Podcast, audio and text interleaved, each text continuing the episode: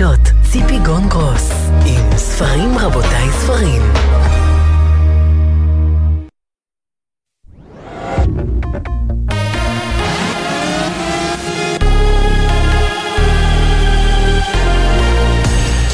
צה"ל השעה חמש, שבת שלום באולפן גיא נובוטני עם מה שקורה עכשיו. לראשונה זה יותר מ-24 שעות נשמעה לפני שעה קלה אזעקה בחניתה שבגליל המערבי בעקבות שיגור אחד מלבנון של טיל שנפל בשטח פתוח. כתבנו בצפון הדר גיציס מוסר שלא דווח על נפגעים או נזק, צה"ל החל לתקוף יעדי חיזבאללה בדרום לבנון. הדיון בבית הדין הבינלאומי לצדק בהאג הסתיים לאחר שישראל טענה את טענותיה במסגרת התביעה שהגישה דרום אפריקה נגדה בעוון רצח עם. הטוענים מצד ישראל פירקו סעיף אחר סעיף את טענות דרום אפריקה, בין היתר תוך ציטוט מתוך האמנה הבינלאומית נגד רצח עם, עליה כביכול נשענה דרום אפריקה. הוצג תיעוד על הסיוע ההומניטרי והרפואי הנרחב שישראל מספקת לאזרחי עזה, כמו גם העובדה כי חמאס מסתתר מאחורי מתקנים אזרחיים ברצועה כדי להביא לפגיעה בהם. שליחנו להאג, יניר קוזין מציין כי לאחר שמיעת שני הצדדים, השופטים יתכנסו ובימים הבאים יכריעו האם להיענות לדרישת דרום אפריקה להוציא צו ביניים שיורה על הפסקת הלחימה, או להיענות לדרישת ישראל לפסול את הבקשה המקדמית של דרום אפריקה. שר החוץ ישראל כץ אמר לאחר הדיון, כשזה נוגע לישראל נראה כי המוסר הכפול של חלק ממדינות העולם זועק לשמיים. אני מקווה שהתלונה תידחה על הסף ומאמין שהצדק ינצח. השר כץ התייחס גם לדבריו היום של נשיא טורקיה ארדואן, שאמר כי ארצו העבירה מסמכים לבית הדין בהאג המאשימים את ישראל ברצח עם, ופנה לארדואן, לא שכחנו את שואת הארמנים ומעשי הטבח בכורדים, אתם משמידי העם, אנחנו מגינים על עצמנו מהחברים הברברים שלך, כך השר כץ. גדוד חמאס בצפון ח'אן יונס פורק לחלוטין מיכולותיו הצבאיות, זאת מתוך ארבעה גדודים של ארגון הטרור שמרכיבים את חטיבת ח'אן יונס. בצה"ל מוסרים שהגדוד המזרחי קרוב גם הוא לפירוק, ובימים אלה הכוחות מרחיבים את המאמץ ההתקפי מול שני הגדודים הנותרים בח'אן יונס המערבי והדרומי. במקביל לריכוז המאמץ בח'אן יונס ובמחנות המרכז, בצה"ל מגבשים בימים אלה גם את תוכנית הפעולה הצפויה בציר פילדלפי שגובל בין עזה למצרים, זאת כדי לעצור הברחות ולמנוע התעצמות מחודשת של חמאס ברצועה. כתבנו לענייני צבא וביטחון דורון קדוש מוסר שמעל 700 משגרי רקטות של חמאס הושמדו מתחילת הלחימה בעזה. הפלסטינים מדווחים על קרבות עזים המתנהלים בשעות האחרונות בצומת הכניסה לעיר דיר אל-בלח ובתוך מחנה הפליטים אל-מאזי, כך מעדכן כתבנו לענייני ערבים ג'קי חוגי. במקביל הודיעה חברת התקשורת הפלסטינית על ניתוק כלל שירותיה ברצועה, אינטרנט וטלפונים ניידים ונייחים. קפטן נבחרת דרום אפריקה בקריקט עד גיל 19, דיוויד טיגר, הודח מתפקידו כקפטן לאחר שהביע תמיכה בישראל ואף הקדיש פרס בו זכה למדינת ישראל ולחיילי צה"ל. בהודעה שהוציאה התאחדות הקריקט של דרום אפריקה נכתב קיבלנו התראות על כך שתיארכנה הפגנות בשבוע הבא במהלך אליפות העולם שעשויות להתמקד בקפטן שלנו ולהיות אלימות. על ההתאחדות לשמור על האינטרסים והביטחון של כל המעורבים באליפות. כתב חדשות הספורט יוני זילברמן מוסר שלמרות ההדחה, טיגר, ממוצא יהודי, יישאר בסגל הנבחרת בטורניר שייערך בדרום אפריקה. מזג האוויר לסוף השבוע, הלילה הגשמים יתחזקו בצפון הארץ וילוו בסופות רעמים וברד. מחר בצפון הארץ ירד גשם לפרקים וילווה בסופות רעמים, בחרמון ירד שלג, תחול עלייה קלה בטמפרטורות. לכל מאזיננו שבת שלום, אלה החדשות.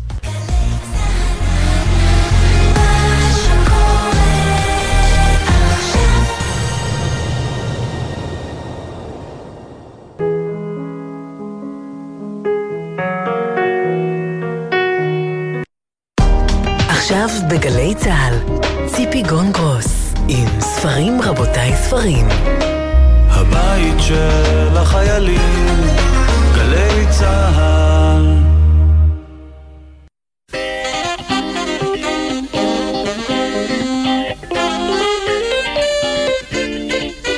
כמו הנביאים הקנאים לשם, הוא קינא לפועל ולתואר ולשם, ובחצות הששית בחלונו, היה רושם במילונות תילי תילים,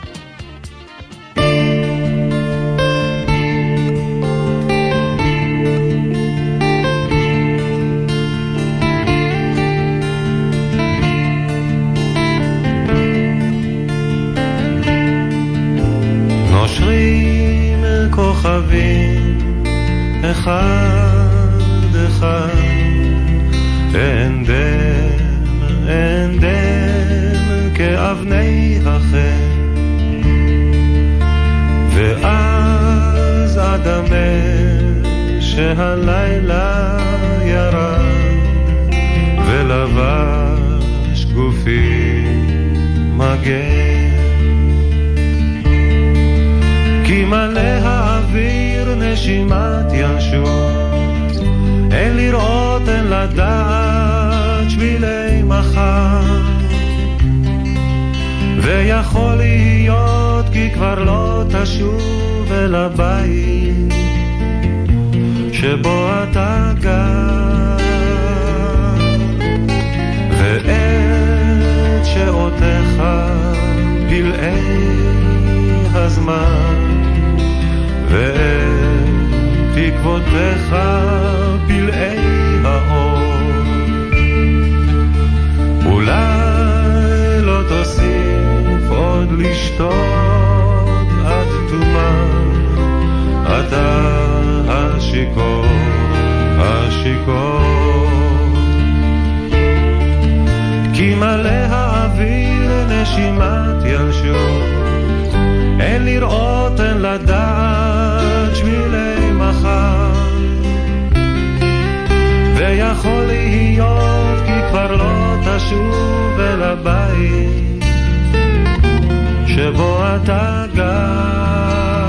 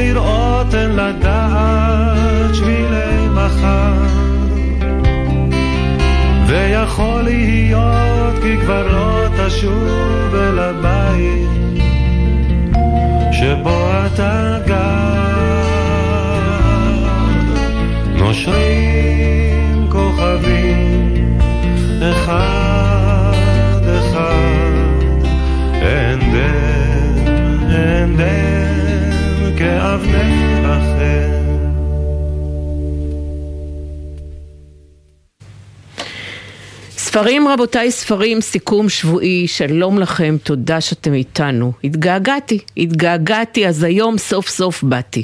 התגעגעתי למאזינים, למאזינות של התוכנית. התגעגעתי לסופרים ולמשוררים, לסופרות ולמשוררות, שאיתם אני מנהלת כבר 37 שנה דיאלוג על הספרים שפרסמו. דיאלוג שמיועד לאוזניים וללב שלכם. המאזינים והמאזינות שלנו. מאז השבעה באוקטובר לא שודרה תוכנית ספרים רבותיי ספרים והיום אנחנו חוזרים בשידור חי מיפו. כך שאם לחדר החדשות יהיה מה לומר, תשמעו על כך מיד. אנחנו זה אומרים המפיקות זה אומר המפיקות מאיה גונן וורדי שפר, באולפן מפיקה גליה זרה, על הביצוע הטכני נועם סיני, בפיקוח הטכני אילן גביש ואני ציפי גונגרוס. אני מאוד מאוד מתרגשת היום. אנחנו חוזרים עם עצב גדול גדול בלב על הנרצחים והנרצחות, על החיילים והקצינים שנפלו בקרבות, על החטופים והחטופות שעדיין נמצאים בשבי החמאס. חוזרים עם התקווה ועם הביטחון שיחד ננצח במלחמת חרבות ברזל, שביום שאחרי המלחמה היחד הזה יימשך. חוזרים עם התפילה שכל השבויים והשבויות יחזרו בקרוב, בקרוב לבתיהם, ויצליחו לשקם בהצלחה את הגוף ואת הנפש. ספרים רבותיי, ספרים מתחילים.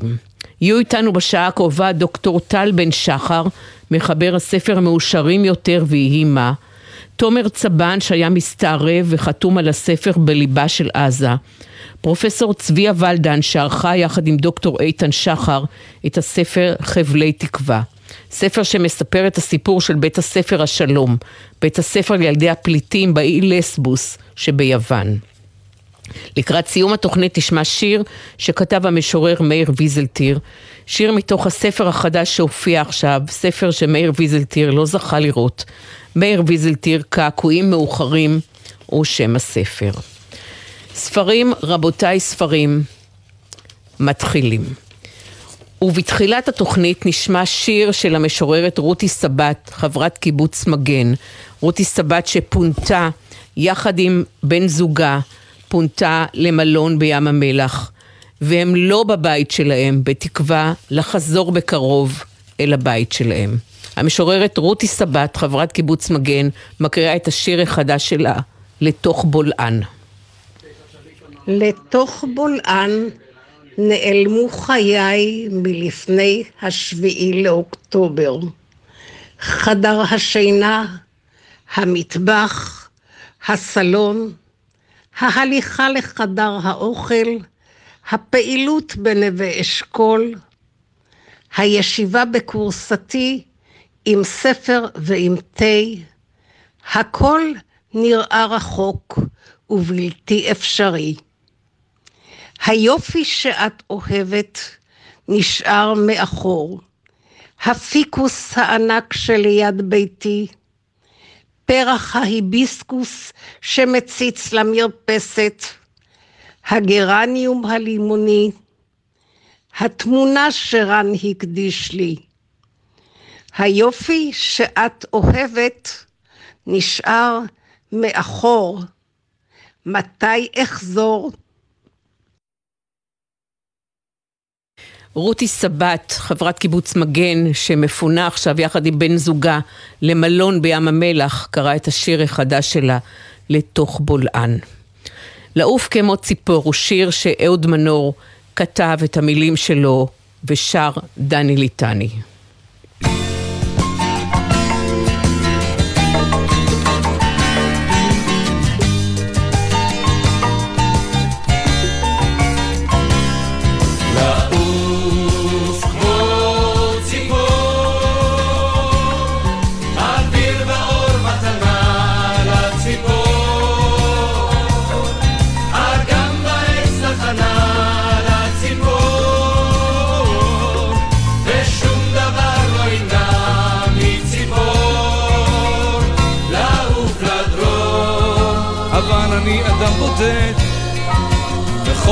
ופרקים פוחד, מאש ומלחמה רועד, ומן הזמן שרץ פתאום.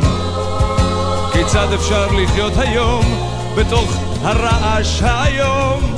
זה לא מובן, זה לא פשוט, אני אבוד.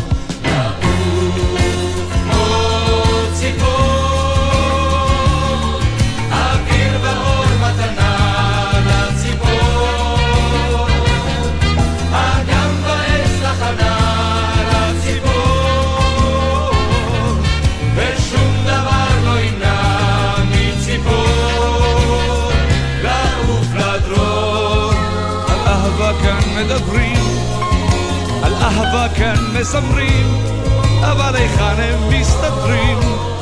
האוהבים בכל ליבם. היש מקום עוד בעולם? האם הוא כאן? האם הוא שם? זה לא מובן, זה לא פשוט, אני אבוד.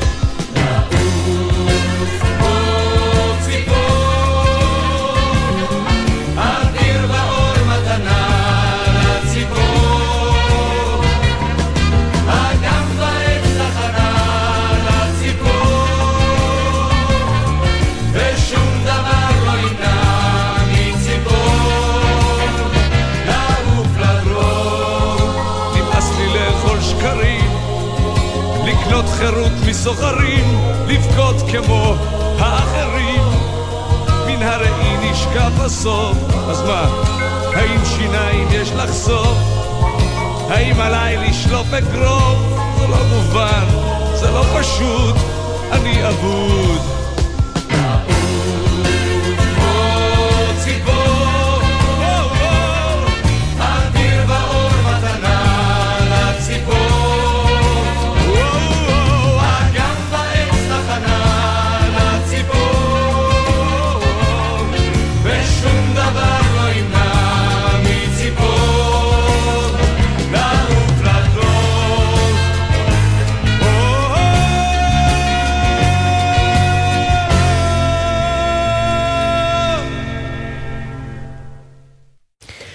גלי צה"ל, ספרים, רבותיי ספרים, חזרנו. חזרנו ואנחנו מתרגשים מאוד להיות פה לאחר שלא שודרה התוכנית מהשבעה באוקטובר. אז דוקטור דל, טל בן שחר הוא מחלוצי הפסיכולוגיה החיובית בארץ ובעולם, הוא מרצה באוניברסיטת הרווארד ובאוניברסיטת רייכמן, והוא חתום גם על כמה וכמה רבי מכר, באושר ובאושר, אושר אפשרי, לבחור באושר והאושר שבמנהיגות. עכשיו מפרסם דוקטור טל בן שחר בהוצאת מטר את הספר שלו, מאושרים יותר, ויהי מה. כותרת המשנה של הספר החדש היא טיפוח תקווה, חוסן ומשמעות בזמנים קשים. תרגם את הספר מאנגלית יואב כץ. שלום דוקטור טל בן שחר. שלום וברכה. הפרקים של הספר שלך נקראים רווחה שכלית, רווחה פיזית, רווחה רוחנית, רווחה ביחסים ורווחה רגשית. אז כולנו כידוע חולמים ומייחלים להיות מאושרים, אבל בוא נתחיל ברשותך מאלף. מהו מדע האושר? אמ, מדע העושר שואל אה, שאלה פשוטה, איך אנחנו יכולים להעלות את רמת העושר בחיים שלנו, בחיים של אחרים, כאשר אנחנו מתבססים על מחקרים. כל התחום הזה של, אה, של עושר בעצם במשך אה, שנים, אפילו אלפי שנים, בעצם היה נחלת חלקם של פילוסופים והוגי דעות, והיום יש לנו גם מדע סביב זה, וזה ההבדל המשמעותי. בתחילת הספר אתה כותב הקדשה לתמי, דוד, שיראל ואליאב, אוהב אתכם ויהי מה. ולמבוא של הספר אתה קורא מאושרים יותר ויהי מה. מה אומר צמד המילים הזה ויהי מה? אה, כתבתי את הספר אה, לפני, אה, בתקופת הקורונה, שהעולם עבר תקופה קשה. אה, לא דמיינתי כמובן שהוא יהיה רלוונטי לחיים שלנו אה, היום, בטח מאז השביעי לאוקטובר. אה, ומה שאני מדבר עליו בעצם זה איך מדע העושר הוא רלוונטי לא רק לזמנים טובים, לא רק כשקל וכיף והכל סבבה, אלא גם לתקופות קשות ואפילו לתקופות הקשות ביותר. למה?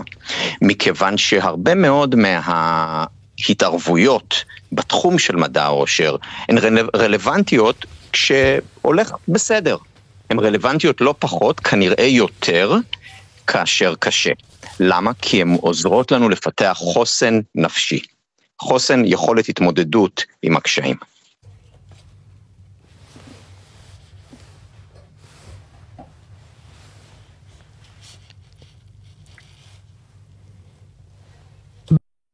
בשנים האחרונות, בשנים האחרונות, טל, העולם כולו חווה גם את מגפת הקורונה. אתה מספר שכתבת את הספר בתקופת מגפת הקורונה.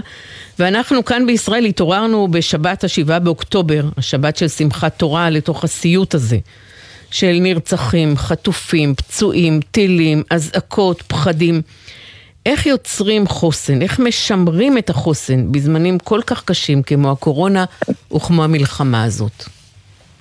כן. אמ, אז קודם כל, השלב הראשון, הדבר הראשון שחשוב לעשות הוא לקבל את הכאב.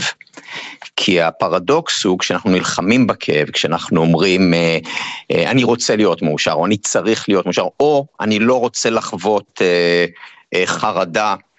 הדברים האלה אה, מזיקים ולא מועילים, ודווקא כשאני מקבל את החרדה, או את הכעס, או את, ה, את, את הפחד, או את השנאה כשאני מקבל את הרגשות הכואבים האלה, דווקא אז אני במקום טוב יותר להתמודד איתם. אז הקבלה זה שלב ראשון. לאחר מכן, באמת אה, לקחת אה, אה, צעדים קטנים. מה זה צעדים קטנים? זה דבר כמו נשימות. לנשום לאט ועמוק במשך דקה, עוזר לנו להתמודד טוב יותר עם, עם חרדות. חיבוק, עוזר, פעילות גופנית, עכשיו פעילות גופנית, לצאת לחדר כושר לשעה, יופי, אבל אפילו לרוץ במקום במשך דקה. יכול אה, למסמס חלק מהקושי. כלומר, באמת, לא לנסות לעשות יותר מדי. פעולות קטנות, קונסיסטנטיות, זאת הדרך הטובה ביותר היום, בתנאים, בתנאים שאנחנו נמצאים בהם, להתמודד עם הקושי. ואנחנו אומרים, צמחתי מתוך המשבר. המחלה הקשה הייתה עבורי סוג של שיעור, למדתי ממנה. אז מהו הסוד, דוקטור טל בן שחר? איך צומחים מתוך השבר, מתוך המשבר? כן. אז באמת הדבר הראשון זה להבין שזה אפשרי. את יודעת, אה, עברית שפה יפה. המילה משבר באה מהשורש כמובן אה, ש"ב ריש, שזה שבר. כלומר, ממשבר יכול להיווצר שבר. אבל יש גם אה, מובן אחר למילה משבר. משבר, מילה תנכית, זה הכיסא שעליו יושבת אה, היולדת בזמן הלידה. כלומר, משבר זה המקום שבו יש את הצמיחה, או אנחנו חווים את הצמיחה האולטימטיבית של חיים חדשים. ואכן בתוך משבר יש הזדמנות. ומה שהמחקרים מראים, שעצם הידיעה או התובנה שממשבר היא יכולה לצאת אה, צמיחה, זה בפני עצמו מוביל לצמיחה. אז זה דבר ראשון. אה, דבר שני, באמת אה, לעשות דברים, לפעול. את יודעת, אה, ב- מאז השביעי לאוקטובר, הדבר שלי הכי בא לעשות זה באמת להישאר במיטה ולבכות. אמ, אבל בכוח, כמו הרבה אנשים, מוציא את עצמי מהמיטה ומתחיל לפעול, ודווקא הפעולה מזינה את עצמה. וכמו שאמרתי, פעולות קטנות, זה לא צריך להיות משהו אה, דרסטי. ואולי הפעולה שעוזרת יותר מכל, זה פעולת העזרה. כי כשאנחנו נותנים, אנחנו גם מקבלים. וזה לא צירוף מקרים שיש גל של התנדבויות, בין אם זה אה, בארץ או יהודים בעולם, ש, שרוצים לעזור. ובזה הם עוזרים גם כמובן לחיילים, לצה"ל, לעם ישראל, וגם עוזרים לעצמם. ואני רוצה לשתף אותך שבתקופת המלחמה אני מגישה פעמיים בשבוע את התוכנית ציפורי לילה משוחחות ומקשיבות. ויש הרבה מאוד מהמטלפנים לתוכנית שהם חרדים. אחד מהם לפני שבועיים אמר לי, תסתכלי בבקשה על המילה ונתנו. אפשר לקרוא אותה מימין לשמאל ומשמאל לימין. ומתקבלת אותה מילה בדיוק. כלומר, כשאנחנו נותנים, אנחנו מקבלים. ואני מאוד מאוד מאוד מאמינה בזה. ורוצה גם להודות לך, דוקטור טל בן שחר, על הספר מאושרים יותר, ויהי מה. תודה רבה שהיית איתנו, טל. תודה לך. תודה. קום, קום הוא שיר חדש חדש ומאוד יפה ששרים לאה שבת ולירון בן שמעון. את המילים כתבו לירון בן שמעון ודניאל רבי, על הלחן לירון בן שמעון ויובל בן דוד. כאמור שרים לאה שבת ולירון בן שמעון.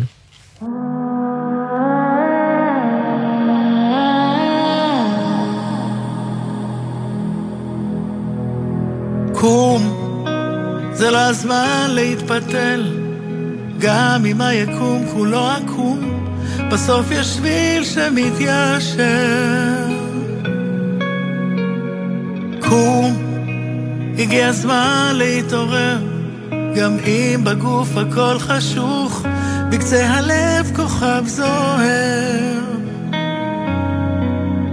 ונגמר לך הסוס, זה רק השיגעון דוהר, תברח לאט, תחזור מהר. הנשמה שלך לא נרגעת, משתוללת כמו משוגעת, וכולם חושבים שאתה רוקד.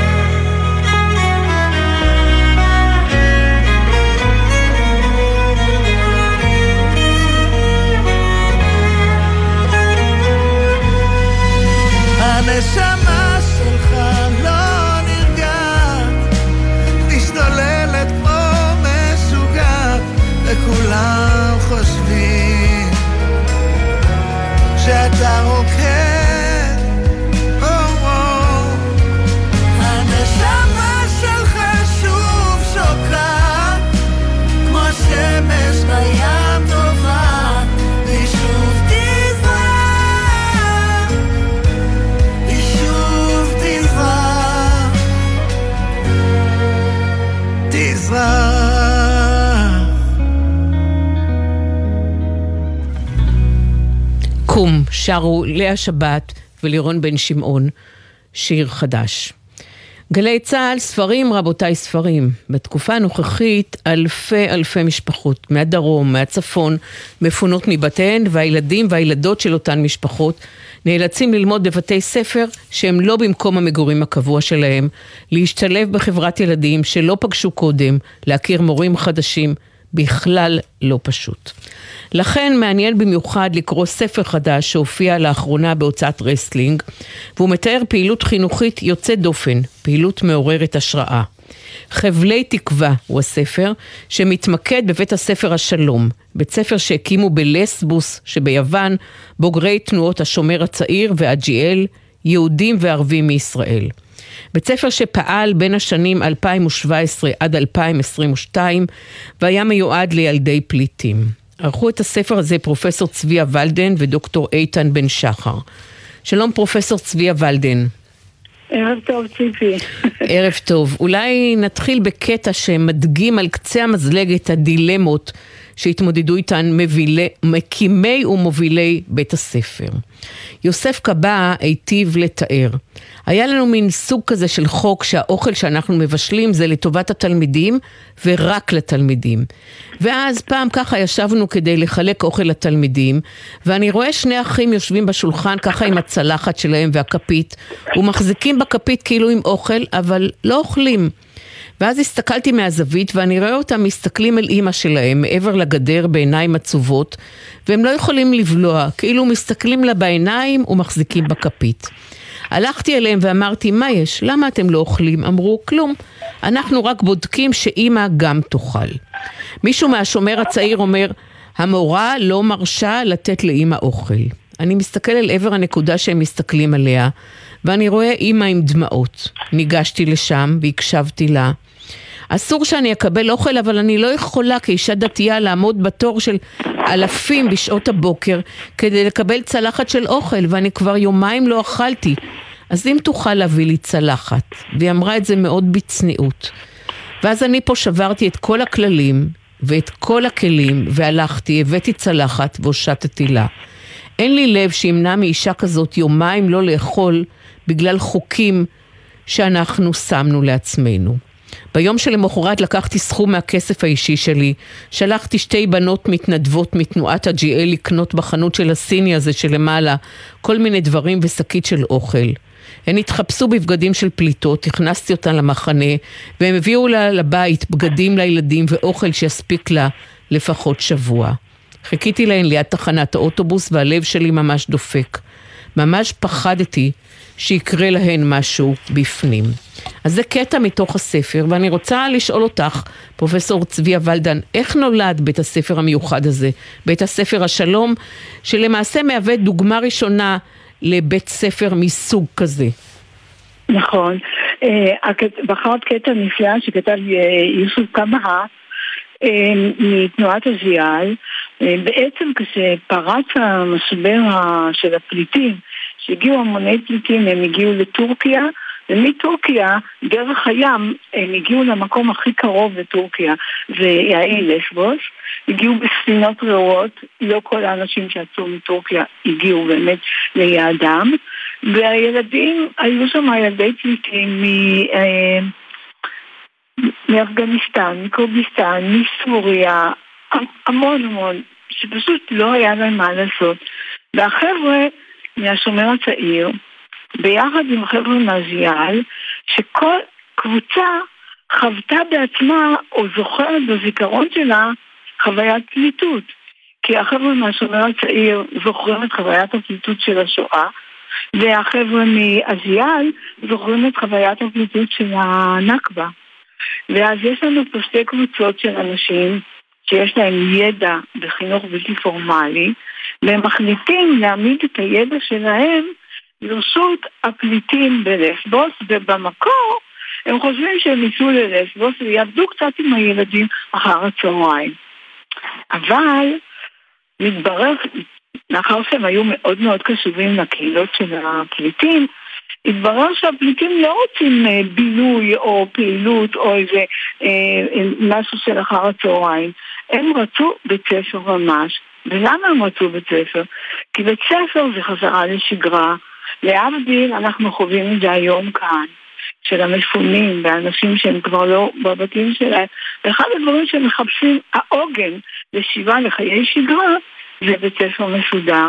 אז החבר'ה מהשומר הצעיר ומהג'יאל יחד החליטו במקום לעשות להם רק פעילויות, ממש ממש להקים בית ספר. זה סיפור לא ייאמן.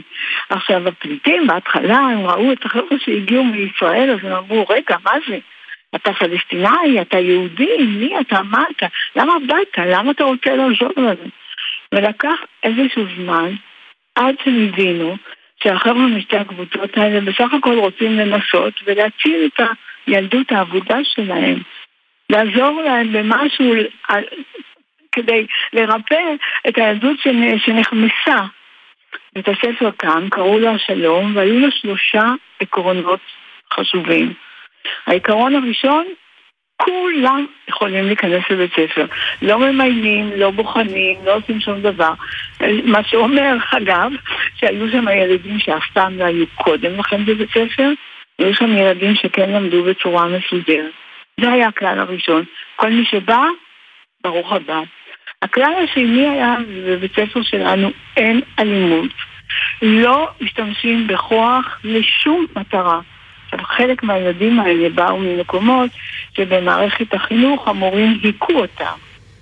זאת אומרת, היה, והיה, והיה שימוש בכוח, וחלק גדול מהילדים חוו חוויות פליטות בדרך שהן פשוט נוראיות, כולן כרוכות באלימות של אנשים שנמצאים במצבי מצוקה. החוק השלישי של בית הספר היה, כאשר מתעוררת בעיה, פותרים אותה בהידברות. כלומר, אין אלימות מצד אחד, אבל מצד שני, חובת ההידברות, הידברות היא הדרך לפתור סכסוכים. וזה נורא מעניין בגלל שכל קבוצה דיברה בשפה אחרת, וכששני ילדים משתי קבוצות דיברו רבו אחד עם השני, אז היו צריכים להביא מורה שמדבר את השפה של כל ילד, זה כבר שני מורים, ועוד מורה שיוכל לתרגם לאנגלית את מה שהם אומרים, כדי שהחבר'ה מהשומר הצעיר ומהג'יהאד יבינו מה שהם אומרים, וזה תהליך ארוך של הידברות, אבל הם לא ויתרו עליו. אני רוצה לשאול אותך, אני רוצה לשאול אותך, דוקטור ולדן, איך יצרתם את האמון, איך התגברתם על החשדנות הטבעית בין אוכלוסייה של תלמידים שהם פליטים לביניכם, הצוות הזה שהגיע ללסבוס? אז ככה, המערכת הייתה מאוד מעניינת, כי לחבר'ה מהשומר הצעיר ומהזיאל היו אינטואיציות מעולות. Uh, אני כחוקרת יכולה להגיד שהם היו אינטואיציות מעולות, הם עבדו על פי אינטואיציה. הם החליטו שאם עושים בית ספר, וזה ניסיון לשחזר איזושהי שגרה, אז המורים יהיו מתוך הקהילות של הילדים. אז המורים שעבדו בבית הספר היו מורים שדיברו בשפות של הילדים. זה היה כמו מגדל ברזל כזה, מצחיק כזה קצת. אבל הם לא באו ודיברו איתם באנגלית, והם לא הביאו מורים מבחוץ, והם לא הביאו מורים למועד קצר, הם הצמיחו מתוך הקהילות שלהם מורים, אגב, בחלקם הגדול לא הייתה להם הכשרה להוראה, והחבר'ה מהשומר הצעיר ומהג'יהאד גם עזרו להם להכין את חומרי הלימוד שלהם ותמכו בהם, נתנו להם מערכת מעטפת כזאת שהשאירה אותם להיות פנויים ממש לעבודה עם הילדים והם סידרו את כל מה שמסביב, את האוכל ואת הבגדים ואת הספרים ואת בית ספר ואת ההסעה. הם טיפלו בכל. עכשיו אני חושבת שאחרי זמן די קצר הילדים הראשונים שהגיעו לבית ספר, להורים שלהם מתברר שהם הולכים למקום שהוא מרחב מוגן, שאין בו אלימות. התברר להם שהם הולכים למקום ששם מדברים על הכל, ויותר מזה, הילדים רצו, התעקשו, רצו להגיע לבית ספר. היה אוטובוס שאוסף אותם, ביום אחד האוטובוס יצא קצת לפני הזמן, ושני ילדים לא הספיקו לעלות על האוטובוס, הם רצו ברגל לבית הספר. הילדים רצו ממש מאוד, בכל מאודם. אז ההורים הבינו שבית הספר הזה מציע להם איזושהי חוויה של, אה, לא יודעת אם רוגע, אבל אה, יציבות, מקום שמקבלים אותם, מקום שמכילים אותם. וברגע שהילדים הראשונים התחילו עם, הקבוצות, עם הכיתות הראשונות, אז זה כבר עבר מפה לאוזן. וההורים שמעו אלה מאלה שמציעים להם מקום שהוא שקט, שהוא מכבד. אגב, גם האווירה בבית הספר הייתה מאוד רב תרבותית, כל השילוט היה בשלוש שפות, הכל היה מאוד מאוד מקבל, מכניס אורחים, מכיל. עם כל הקשיים, אני כמובן לא מתעלמת מהקשיים, כי היו הרבה קשיים, היו גם ילדים שלא היו רגילים אף פעם להיות בבית ספר והיה קשה להם לקבל את המשמעת, והיו ריבים, יש שם למשל יזידים וכורדים שיש ביניהם איבה, והיו התפרצויות, אבל העקרונות, כולם רצויים, בלי אלימות, על בסיס הידברות, הם שיצרו את האמון. עכשיו בהתחלה צריך לומר לזכות, את ציטטת את יוסף קאבה הייתה חבורה שלמה של מדריכים, אה, בעיקר מהמשולש אבל לא רק, אה, גם בנות וגם בנים, שהם אנשים מומחים בחינוך בלתי פורמלי. כלומר, הם יודעים לנהל חברת ילדים בהבנה, בכבוד הדדי, והם דיברו איתם גם ערבית. אמנם דיאלקט שונה, ואומנם לא כל הילדים דיברו גם ערבית, אבל הערבית, אני חושבת, פילסה את הדרך. אחר כך הילדים ראו שביחד עם אג'יאל עובדים חבר'ה מהשומר הצעיר שלא יודעים ערבית. שהיו במקרה הזה בסוג של עמדת נחיתות ביחס לאחרים. אז הם התחילו לשאול, מאיפה אתם? אז הם אמרו לו מישראל, מפלסטינה, לא, מישראל, אתה ערבי, אתה פלסטינאי, מה אתה? בעצם בזכות הכניסה של הזיאל, גם החברים מהשומר הצעיר התקבלו על ידי ההורים ועל ידי הקהילות, וכך נוצר האמון. בסוף, מה רוצים הורים ומורים? רוצים שהילדים יהיו מאושרים. רוצים שיהיה להם מקום שבו יגנו עליהם, כן. מקום שבו... וכך נוצר האמון. תודה רבה לך, תודה רבה ציקי ולדן, פרופסור צביה ולדן, עורכת הספר חבלי... ביחד עם איתן שחר. כן, כמובן, יחד עם דוקטור איתן שחר, והספר הזה הופיע בהוצאת רסלינג. תודה רבה לך. מרתק. תודה רבה. סיפור. מרתק. ימים טובים לכולם. אמן, אמן, אמן, אמן. שבת שלום. שבת שלום. חלפה שנה, הנשמות הטהורות שרות את השיר שאת המילים שלו כתב שייקה פייקוב ואת הלחן אריה ברק ונתן כהן. חלפה שנה.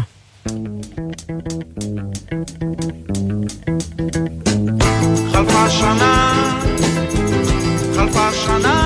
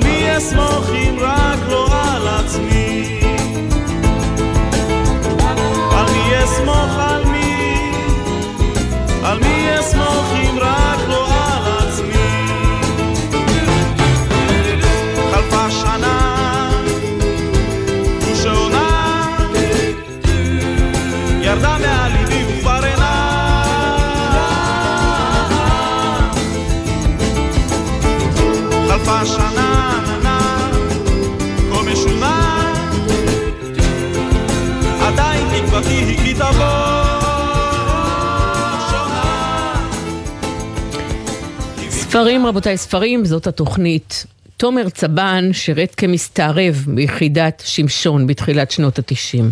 הוא למד להיטמע באוכלוסייה המקומית, לבש גלביה לבנה, הדביק על פניו שפם. עכשיו תומר צבן מפרסם את הספר בליבה של עזה, מיומנו של מסתערב. הספר הזה הופיע בהוצאת כנרת זמורה. בעמוד הפותח של הספר כתוב, הספר מוקדש למסתערבים ששירתו בשמשון ובדובדבן, כאשר היחידות האלה היו בתחילת דרכן בסוף שנות ה-80. והספר מתחיל במילים הבאות: שתיים ושלושים לפנות בוקר, השמיים מכוסים ענני גשם שחורים, שנעים במהירות מכיוון הים וסוגרים עלינו מכל עבר. התחושה הקודרת מהפעילות שלא צלחה הלילה, משתלבת במזג האוויר הגשום בחוץ. שער היחידה נפתח ורכבי הטרנזיט שלנו גולשים בכביש הצר המקיף את הבסיס עד למגורי הלוחמים. אני נכנס אל המסדרון הארוך שבקצהו נמצאים חדרי הצוות, ומבחין שחדרי המגורים של צוות עידו ריקים. נראה שפעילות הלילה שלהם עדיין לא הסתיימה. אני חושב לעצמי, דלת החדר שלי פתוחה. אני מניח את האקדח עטוף בנרתיק האור שלו על המדף העליון בארונית שצמודה למיטת הקומותיים, מוריד מעלה את הבגדים השחורים מפעילות הלילה שלנו, ואחרי מקלחת קצרה לובש חליפת טרנינג חמימה וצולל לתוך שנת לילה שכל כך חיכיתי לה. רעש של יריית אקדח חודר אל שנתי הכבדה. איני מצליח להבחין האם זה חלום או מציאות, האם ייתכן שלחלום שלי התגנב מחבל חמוש וירה לעברי, ואיפה אני בכלל נמצא, ביחידה או בפעילות מסוערבת אי שם בעזה. צעקות מכיוון המסדרון משכנעות אותי שרעש הירי אכן היה אמיתי. אני מזנק מהמיטה, דורך את האקדח ופותח את דלת החדר בזהירות. המחשבה הראשונה שעולה במוחי היא שמתרחש כרגע ניסיון השתלטות עוין על היחידה, שנמצאת ממש צמוד למחנה הפליטים של ח'אן יונס. חריץ צר בדלת החדר מאפשר לי להציץ אל מסדרון היחידה, ולפתע אני מבחין בדודו, חייל מילואים בדרגת סרן, מוטל על הרצפה. לא עוברות מספר שניות והחובשים של היחידה מקיפים אותו מכל עבר. אני פורק את האקדח ומכניס אותו חזרה לנרתיק האור ויוצא אל המסדרון. זה לא נראה טוב, הכדור חדר אל הגולגולת והחובשים לא יכולים לעשות כמעט דבר. כך נפתח הספר. שלום, תומר צבן. שלום וברכה, ציפי, מה שלומך? אני שמחה שחזרנו ועצובה על המצב. תומר, מה מותר לומר על הדרך שלך בצה"ל?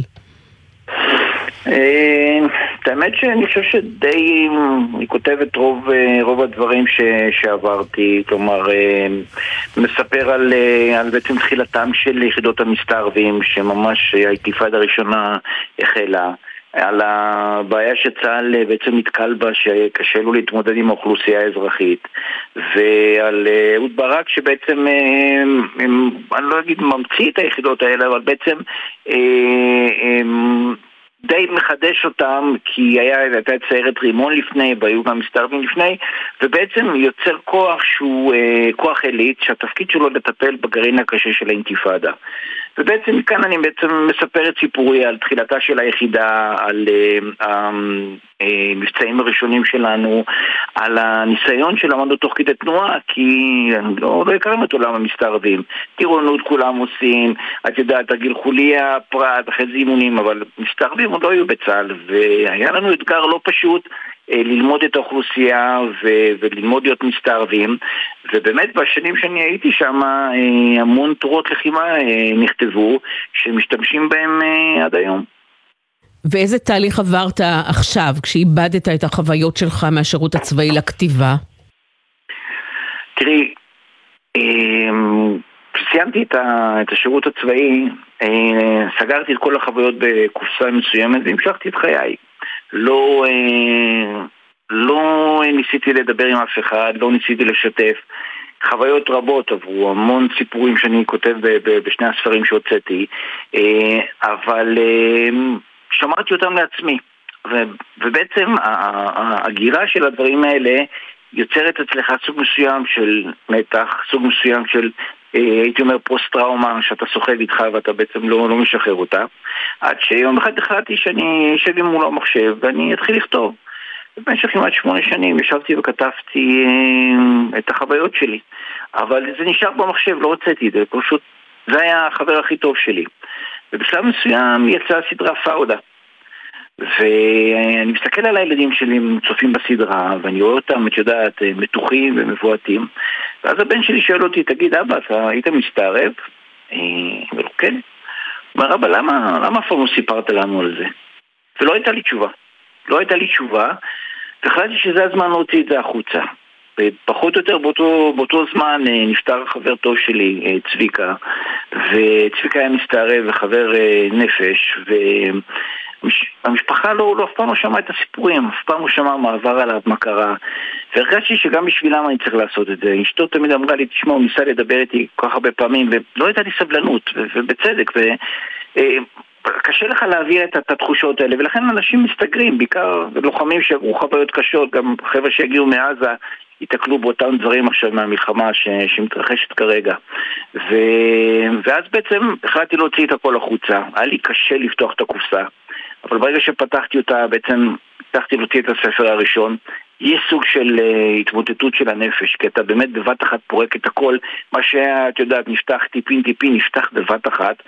וזה לא פשוט, אבל ברגע שזה נפתח, ירד מעליי, הרגשתי שיורד מעליי עול מאוד גדול, ואתה פשוט מתחיל לנשום יותר טוב, אתה, אתה נותן לדברים להשתחרר, והספר השני שיצא עכשיו בליבה של עזה, זה בעצם ספר שכבר הדברים נפתחו, כלומר אני נזכרתי בהרבה יותר דברים ו, ויכולתי לחזור אחורה בצורה הרבה יותר מודעת וסיפורים נוספים בעצם אה, הוספו לספר הראשון. כלומר, הספר השני הוא בעצם המשכו של הספר הראשון. אפשר לקרוא אותו גם בלעדיו, אבל הם בהחלט אה, הם ממשיכים אחד את השני. אז אני רק אומר, שמו של הספר הראשון הוא עמוק בעזה, והספר הזה נקרא בליבה של עזה, מיומנו של מסתערב. תודה רבה לך, תומר צבן, הספר הופיע בהוצאת כנרת זמורה. תודה רבה. שמחתי, תודה רבה ציפי. תודה לך. בהוצאת ספרי סימן קריאה, הקיבוץ המאוחד, הופיע ממש עכשיו הספר האחרון של מאיר ויזלטיר. הספר שמאיר ויזלטיר לא זכה לראות. מאיר ויזלטיר, קעקועים מאוחרים, אלו שירים שוויזלטיר כתב בין השנים 2018 ל-2023. הנה שיר אחד מתוך הספר המקסים הזה. שופן דביוסי הוא שם הספר. במקום לישון שומע כל הלילה פסנתר רומנטי, שופן, ובעלות השחר דביוסי. קיץ אחד לפני שנות דור בפריז הייתי פוקד שוב ושוב את ביתה של ז'ורג' סנד, שם רוחו של שופן עוד לא קמה מעם הפסנתר. בקיץ ההוא הרווי שתיתי יין סנסר לבן צונן, שוב ושוב, בקפה ברחוב דביוסי. וגוץ מוטרף, שריד מן העבר, לבוש כפופאי המלאך, היה מופיע שם, פושט יד רחבה לנדבה. עכשיו אני טיפוס מוטרף כמוהו, אולי שריד רומנטי, עדיין מטה אוזן, מאזין. זה שיר מתוך הספר קעקועים מאוחרים שכתב מאיר ויזלטיר ולא זכה לראותו. ספרים רבותיי, ספרים, אנחנו עומדים לסיים את התוכנית להיום, התוכנית שאנחנו אה, חזרנו לשדר אותה מאז השבעה באוקטובר, היא לא שודרה. תודה רבה למפיקות של התוכנית, ורדי שפר ומאיה גונן. תודה רבה לאילן גביש שהיה בפיקוח הטכני. תודה רבה למפיקה באולפן, למפיקה באולפן, גליה, זר. אני ציפי גונגרוס, כתובת המייל לתגובות שלכם, ספרים, רבותיי ספרים, סליחה, ספרים גונגרוס, אחד, כרוכית ג'י, כרוכית ג'ימייל נקודה קום. המלצה קצרה לסיום, האופרה הישראלית תעלה בקרוב מאוד. הפקה אופראית שמבוססת על הדמויות העצובות והמצחיקות של חנוך לוין, גדול המחזאים שהיה בישראל. חמישה מלחינים ישראלים בראו מוזיקה מקורית למערכות, למערכונים, לשירים ולקטעים מתוך המחזות של חנוך לוין. יוסי בן נון, דוד זבה, יונתן כנען, יונתן קרת ורוני רשף. כל מלחין ומלחין הביא איתו לשידוך הזה עם חנוך לוין את השפה המוזיקלית הייחודית שלו. עידן ריקלין בחר את הקטעים, דוד זבה הוא המנהל המוזיקלי והמנצח, והבמאית, זו שחיברה בין הדמויות של חנוך לוין לבין עולם האופרה, היא שירית לי וייס. חנוך לוין האופרה, החל מה-29 בינואר בבית האופרה בתל אביב, יש למה לחכות. אני שוב אומר שמאיה גונן וורדי שפר הפיקו את התוכנית, גליה זרה הייתה המפיקה באולפן, נועם סיני היה על הביצוע הטכני, אילן גביש בפיקוח הטכני, ואני ציפי גונגרוס. ספרים רבותיי ספרים, תודה רבה שהייתם איתנו. שוב, שוב, נדבר על עוד ספרים עם עוד כותבים וכותבות ביום שישי הבא, בשעה חמש. שתהיה שבת של שלום, שבת שקטה ושלווה. ושכל החטופים והחטופות יחזרו סוף סוף הביתה. תודה רבה שהייתם איתנו.